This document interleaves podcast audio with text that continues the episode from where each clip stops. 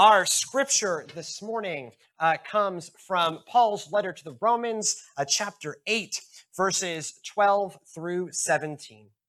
So then, brothers and sisters, we are debtors, not in the flesh, to live according to the flesh. For if you live according to the flesh, you will die. But by the Spirit, you put, but, excuse me, but if by the Spirit you put to death the deeds of the body, you will live. For all who are led by the Spirit of God are children of God. For you did not receive a spirit of slavery to fall back into fear, but you have received a spirit of adoption. When we cry, Abba, Father, it is that very spirit bearing witness with our spirit that we are children of God. And if children, then heirs, heirs of God, and joint heirs with Christ if in fact we suffer with him, so that we may also be glorified with him. This is God's good word for us, God's beloved people. Thanks be to God. Amen. So, buried deep within the traditional uh, Methodist uh, service of marriage is the idea that a marriage is supposed to be like the laboratory for Christian love and living. That you are supposed to learn something about the nature of God's love for the, for the amount of God's love you receive and experience in your marriage. That if all love is from God, that means that anytime we experience love, it is from God. Therefore, marriages are grounded, all marriages are grounded in God's love. And we're supposed to learn something about the life of faith in the midst of how we relate to our spouse. Now, this isn't actually a sermon on marriage, this is a sermon on God's love. But, uh, key point here, friends, today is my 12th wedding anniversary. So, yeah. Hmm. Yeah, claps for me. Sydney's the one that had to put up with it. I'm the one who, like, is lucky here. Uh, you should tell me congratulations. You should tell her condolences. Uh, she's been stuck with me for 50, for 12. Well, we've been married for 12 years. We've been together for 15 years. Um, it's been a long road for her. I've been coasting largely. Um, it's been great. Um, and so I, in, in approaching this, you know, sermon on God's love and, and, and knowing that you know, today is my wedding anniversary. And so certainly my marriage is, if it ever is on my mind, is on my mind today. This sermon could alternately be entitled Happy Anniversary, Honey. Now I'm going to talk about our relationship on stage. And uh, weirdly, she, and now she's walking out the door. Uh, right on cue. I, didn't. Because you see, we have this beautiful relationship, but I want to tell you about how um, my marriage has taught me about the love of God and gives me a way that I can understand this scripture here in Romans about being a chosen child of God. Sydney and I have been together a long time, um, but the manner by which uh, we came together is, shall we say, a little complicated. When I arrived at the College of William Mary in 2005, I was in a long term relationship uh, that almost immediately fell apart. Um, I was in Virginia. Uh, the woman I was dating was in Oklahoma. Uh, this was just not going to work out um, and immediately imploded. And so I went back home uh, for Christmas break, having had this like long term relationship completely uh, blow up, kind of thinking, man, I, I like that there's this uh, lady I've met. Um, she's a friend of a friend of mine. Uh, her name's Sydney. Maybe I'd like to date her uh, when I get back. And so then I, I get back uh, to campus uh, in January and I immediately started dating Sydney's roommate. It was great. It was one of my more brilliant moves, honestly. Um, I started dating a roommate. That was a real bad idea, but it's definitely a thing that I did. Um, and so that relationship also imploded for obvious reasons because I came to realize that no, I do not wish to be with this person that I'm dating. I wish to be with her roommate named Sydney. But now you see, I had a problem. Um, I had realized I definitely wanted to date Sydney, and I had definitely messed up the most obvious way by which one could date Sydney. And so then the question before me was, wasn't what are my feelings? it isn't even maybe what were her feelings. It is, had I messed this up so badly that it did not matter? Um, was I, had I, you know, kind of messed up my one shot um, at dating this lady? Now, spoilers, right? I opened with, been together for a long time. It worked out. But I went through this whole, whole summer of being out of the country and thinking a lot about this, you know, girl back home and thinking that, you know, man, everyone I talked to for the two months that I was in Spain heard about this girl back home, heard about how I dated a roommate, and me, my long, never ending existential wondering of, uh, is she gonna want me since I dated her roommate? How is this gonna work out? And while I was in Spain that summer, I kept a blog. Uh, for those of you who are younger, it's kind of like a Facebook page, um, but fewer people see it. Um, I kept a blog about my experiences, um, and blogs had comment systems like Facebook. Um, and so people would comment on my blog posts, and like my mother would comment on my blog post. My mom sometimes watches the service. Hi, mom. Uh, my mother would always comment on my uh, blog, and some members of my home church uh, would always comment on my blog. But only one of my acquaintances from college um, consistently commented on my blog. It was Sydney. It was her way of saying, no, you haven't, or at least what this read to me, and I found out later was true. Um, I remember I overanalyzed this whole thing, was no, you have not messed this up too badly. Um, yes, I still want to be with you, even though you did your best to mess this up real bad. Because let's be clear, I was the knucklehead. I should not have dated her roommate. I knew I wanted to date Sydney in January. We didn't get together until July. I had a whole other relationship in the meantime. But she took me anyways. And we've been together ever since. And welcomed two children in the world and moved, I think it is nine times um, in 15 years. Um, we've been, uh, we've traveled the world together, um, and, you know, I hope for many, many decades to come. But where this relates to our scripture, that this scripture at its core is about God choosing us, even though we're the knuckleheads. And where I see in my life the most obvious lived example of what it feels like what it means to be the chosen knucklehead that is not mistreated because they're the chosen knucklehead, but in some ways still welcomed in and loved the same despite their knuckleheadedness. I see it in my marriage. That's where I learned it most clearly. I knew it on the page. I had read Romans 8 a dozen times but where I know it in my life isn't just in when I think about God. I see it lived every day because I know I do not deserve um, the marriage that I have. I did my best efforts to mess it up, and yet I was chosen. I was forgiven, and I was able to move into a life that has been and continues to be wonderful. Because that's that is what this text is. Chapter 8 of Romans is Paul laying out the entire story of salvation. If you want to read one piece of Christian theology, I actually would not say don't don't just read John 3:16. Read Romans chapter 8. If you want to know what being saved means and the power that it has, read Romans chapter 8. It's only like 39 verses long. It's not long. I could read it now all of, to all of you and we would still get to lunch in time. Or we still have our building meeting relatively on time. I promise. Because we are saved. Now, yes, we are saved from something. Um, and it is our own knuckleheadedness, and that is verses 12 and 13. It's very much Paul reminding us hey, you're saved from something, you're saved from yourself. Um, hear those words again. So then, brothers and sisters, we are debtors, not to the flesh, to live according to the flesh. For if you live according to the flesh, you will die. But if, by the Spirit, you put to death the deeds of the body, you will live. No one has lived a perfect life. Everyone needs saving from something. The thing we need saving from is us, but that salvation is there.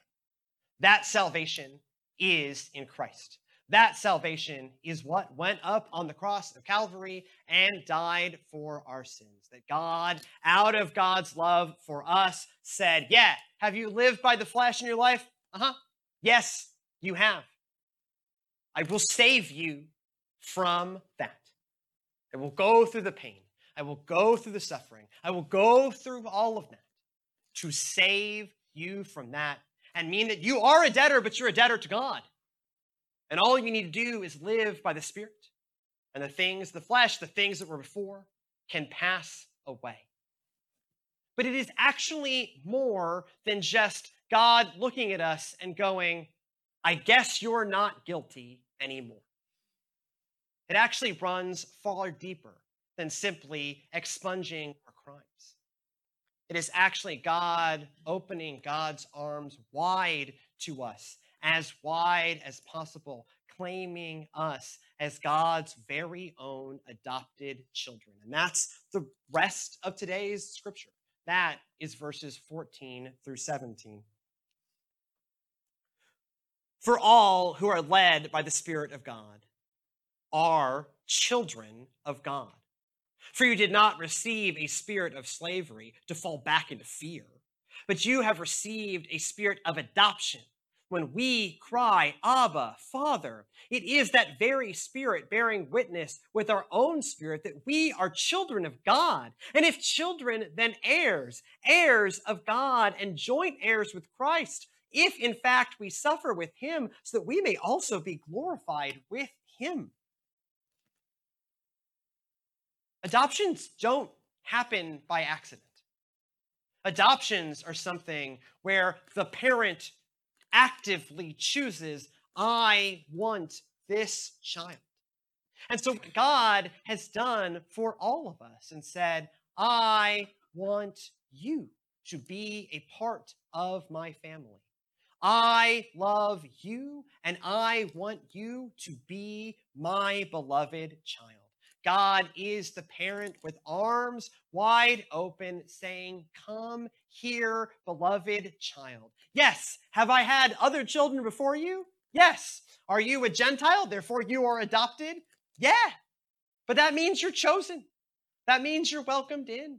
That means you're loved so much that the creator of the universe looked down on creation and I want you to be a part of my family and actually to be a full member of my family because we are not just chosen and children, we are heirs. That means we too receive the inheritance. In ancient times, not all children, even in modern times, not all children make it into the inheritance, right?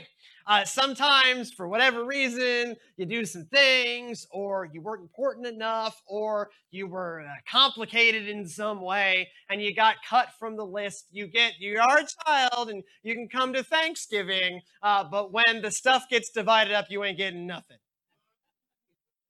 God could say that to us. We are not rightly God's children right? We, we, we are Gentiles. We are, are not God's chosen people. Instead, uh, we are a people. Cho- we are people chosen by God. And God then chose not just to welcome us in, not just allow us in the family, but to make us full members of the family. We are in the will. We too receive the kingdom of God.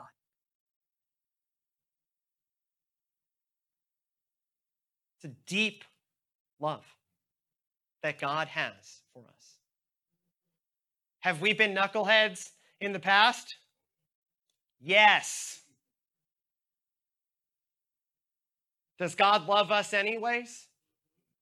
Yes. Loves us so much. God chose us. God adopted us. God saved us. And God made us full members of God's family. We should not imagine God as the stern parent up in the sky with the long white beard down to here and the long white hair, some sort of crinkly eyed, stern old man. Instead, God is that parent, reaching out that hand to grab hold of us, arms flung wide to welcome us into an embrace, knowing full well who we are and loving us anyways. Because, friends, fundamentally, we are God's children. And that is something that cannot be taken away from us because it is something that God gave us. And so we can, when all else fails, when our accomplishments don't live up and our bank accounts don't live up and our lives on this earth don't live up and the other people in our lives don't live up and we're worried that we are left with nothing, we are not left with nothing because we are indeed children of God, chosen by the Lord by a spirit of adoption. We need not be slaves to fear any longer. We can indeed be children of God chosen, beloved, welcomed fully into God's family. We are saved. We are saved from ourselves. We are saved from whatever knuckleheaded shenanigans I like finding creative ways to swear in this service that doesn't get me letters written, but y'all know what I mean. Today's is knuckleheaded shenanigans. You fill in the blanks of what other words that could be, right? I just, I don't want the letters, right? I don't want to get flagged as explicit content on Facebook. It's just not what I'm here to do today. Um, but you are saved from whatever you have done in your life. Did you do those things? Yeah. Did God see them? Oh, yeah and still got one on a cross and died for your sins and stands there, arms wide open, saying, Yeah, you messed up. That's okay. I still love you. Because also fundamentally, we are God's chosen heirs. We are not just tolerated, we are not just uh, having our records expunged. No, we are God's chosen heirs. God chose us and made us full members of the family. There is not a two tiered system in the kingdom of God. There is not us and then the bitter people. You cannot pay extra to enter the champagne room. Like, that's not, there is no champagne room in heaven. We all are full members, we are all full heirs. We all get to be a part about what God is fully doing in this life and in the next. We are God's chosen, full members of the family. And we can know that nothing can stop us from being children of God. Nothing can stop us from being children of God because it is God in God's self that made us that way. I say that chapter 8 of Romans is one of the most important and certainly is one that has meant the most to me. In some ways, it's because of what happens in verses 31 through 39, talking about the depth. Thank you for whoever did that. Thanks, Tim. I owe you, buddy. That beeping will be the death of me. What happens in verses 31 through 39, laying out the depth and power of God's love for us. What then are we to say about these things? If God is for us, who is against us? Who did not withhold his own son, but gave him up for all of us? Will he not with him also give us everything? Who will bring any charge against God's elect? It is God it is God who justifies. Who is to condemn? It is Christ Jesus who died, yes, who was raised, who is at the right hand of God, who indeed intercedes for us. Who will separate us from the love of Christ? Will hardship or distress? Will persecution or famine or nakedness or peril or sword? As it is written, for your sake we are being killed all day long. We are accounted as sheep to the slaughter. No, in all these things, we are more than conquerors through him who loved us. For I am convinced that neither death, nor life, nor angels, nor rulers, nor things present, nor things to come, nor powers, nor height, nor depths, nor anything else in all of creation will be able to separate us from the love of God in Christ Jesus our Lord.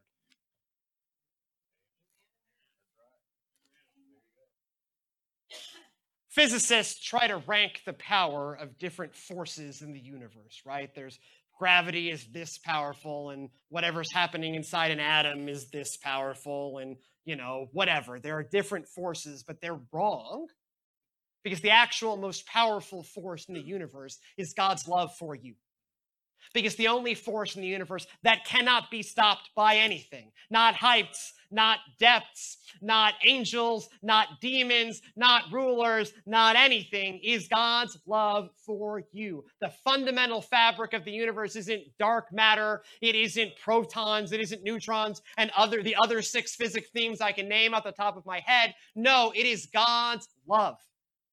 And God has chosen to turn and direct the most powerful force known in the universe at you in the form of God's hand reaching out, in the form of God's arms flung wide, saying, You are my child. Nothing can change that. Nothing. That is how I know I can say that I am a child of God and that you are a child of God. Because God took us in, God chose us, God adopted us, God made us full members of, our, of that family, and nothing can shake that. Not a thing. Let us pray. Gracious, loving God, we give you thanks. We give you thanks that we have your love in our lives. We give you thanks that we have you as our divine parent. Loving God, may we grab hold of that love. May we know what you have for us. May we know that our value is in how you see us. May we know that we are truly your children. And that is un, an unshakable promise. Jesus' most holy name we pray. Amen. Before we close this worship in song, we actually have an opportunity to be reminded about the power of God's love and the love that God has for us. Um, our uh, dear uh, sister Alexis um, had uh, has a beautiful uh, baby boy uh, named Hunter, um, and we have the opportunity this morning uh, to baptize um, Hunter um, and welcome him. Uh, he is already a part of the Grace Church family, uh, but welcome him in uh, to the family of God. And so, yeah. That's the first thing um, I ask you, Alexis, um, as his parent. Uh, do you uh, do you yourself renounce the spiritual forces of wickedness, the evil powers of this world, and repent of your sin? Do you accept Jesus Christ as your Lord and Savior? And do you receive the Spirit of God to do mighty things, to be a part of God transforming the world? And do you commit to raise this young, beautiful, actually large, beautiful, uh, that is the strongest baby I have ever met. Uh, clearly, the Lord has blessed him. Um, do you promise to raise uh, this young man um, in the church, that, that he may come to know Christ in his own time? Um, and come to see eternal life, receive eternal life for himself.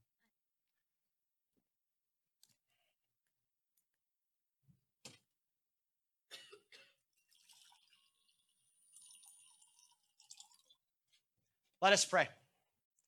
Gracious loving God, we pray that you come into this water of baptism.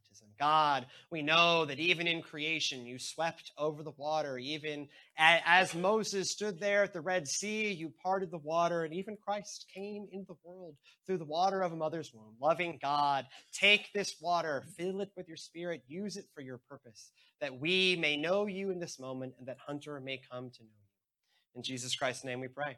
Amen.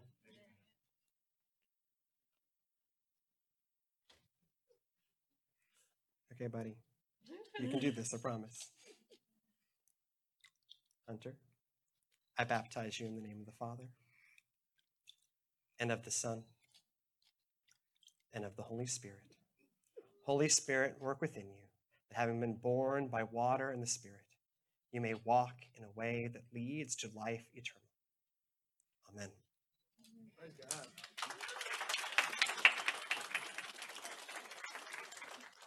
What did you do to me? Members of Grace Church, you see, a baptism isn't just a promise made between God and an individual. But baptism also involves us all. And so I ask you, as Christ, as Christ's body, the church, do you promise to be a part of this young man's life? That you may lead, focus on your own faith life, that you may lead by example, that you may teach him and instruct him, that he may come to know Christ in his own time, if you will say, We do. Grace Church family, I give you the newest member of the family of God.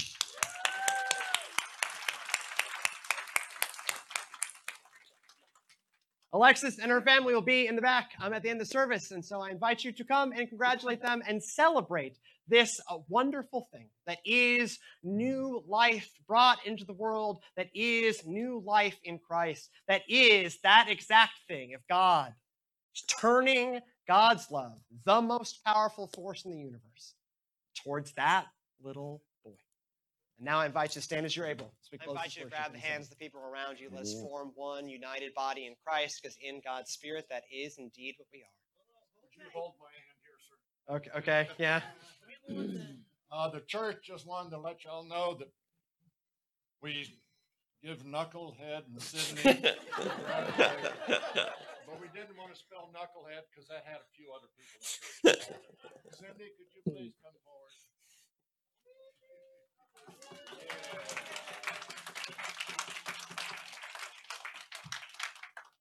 This represents just a little more than a cake because not only does it say, uh, it says happy 12th anniversary, Trey and Sydney Comstock.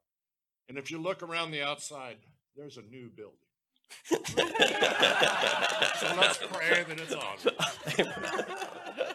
Thank y'all so much. It'll be at the back of the church. And now let us close the service in a blessing. Go in peace to love and serve the Lord.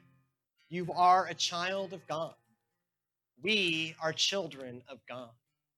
That is an unshakable truth. In the name of the Father, and the Son, and the Holy Spirit. Amen. Go in peace.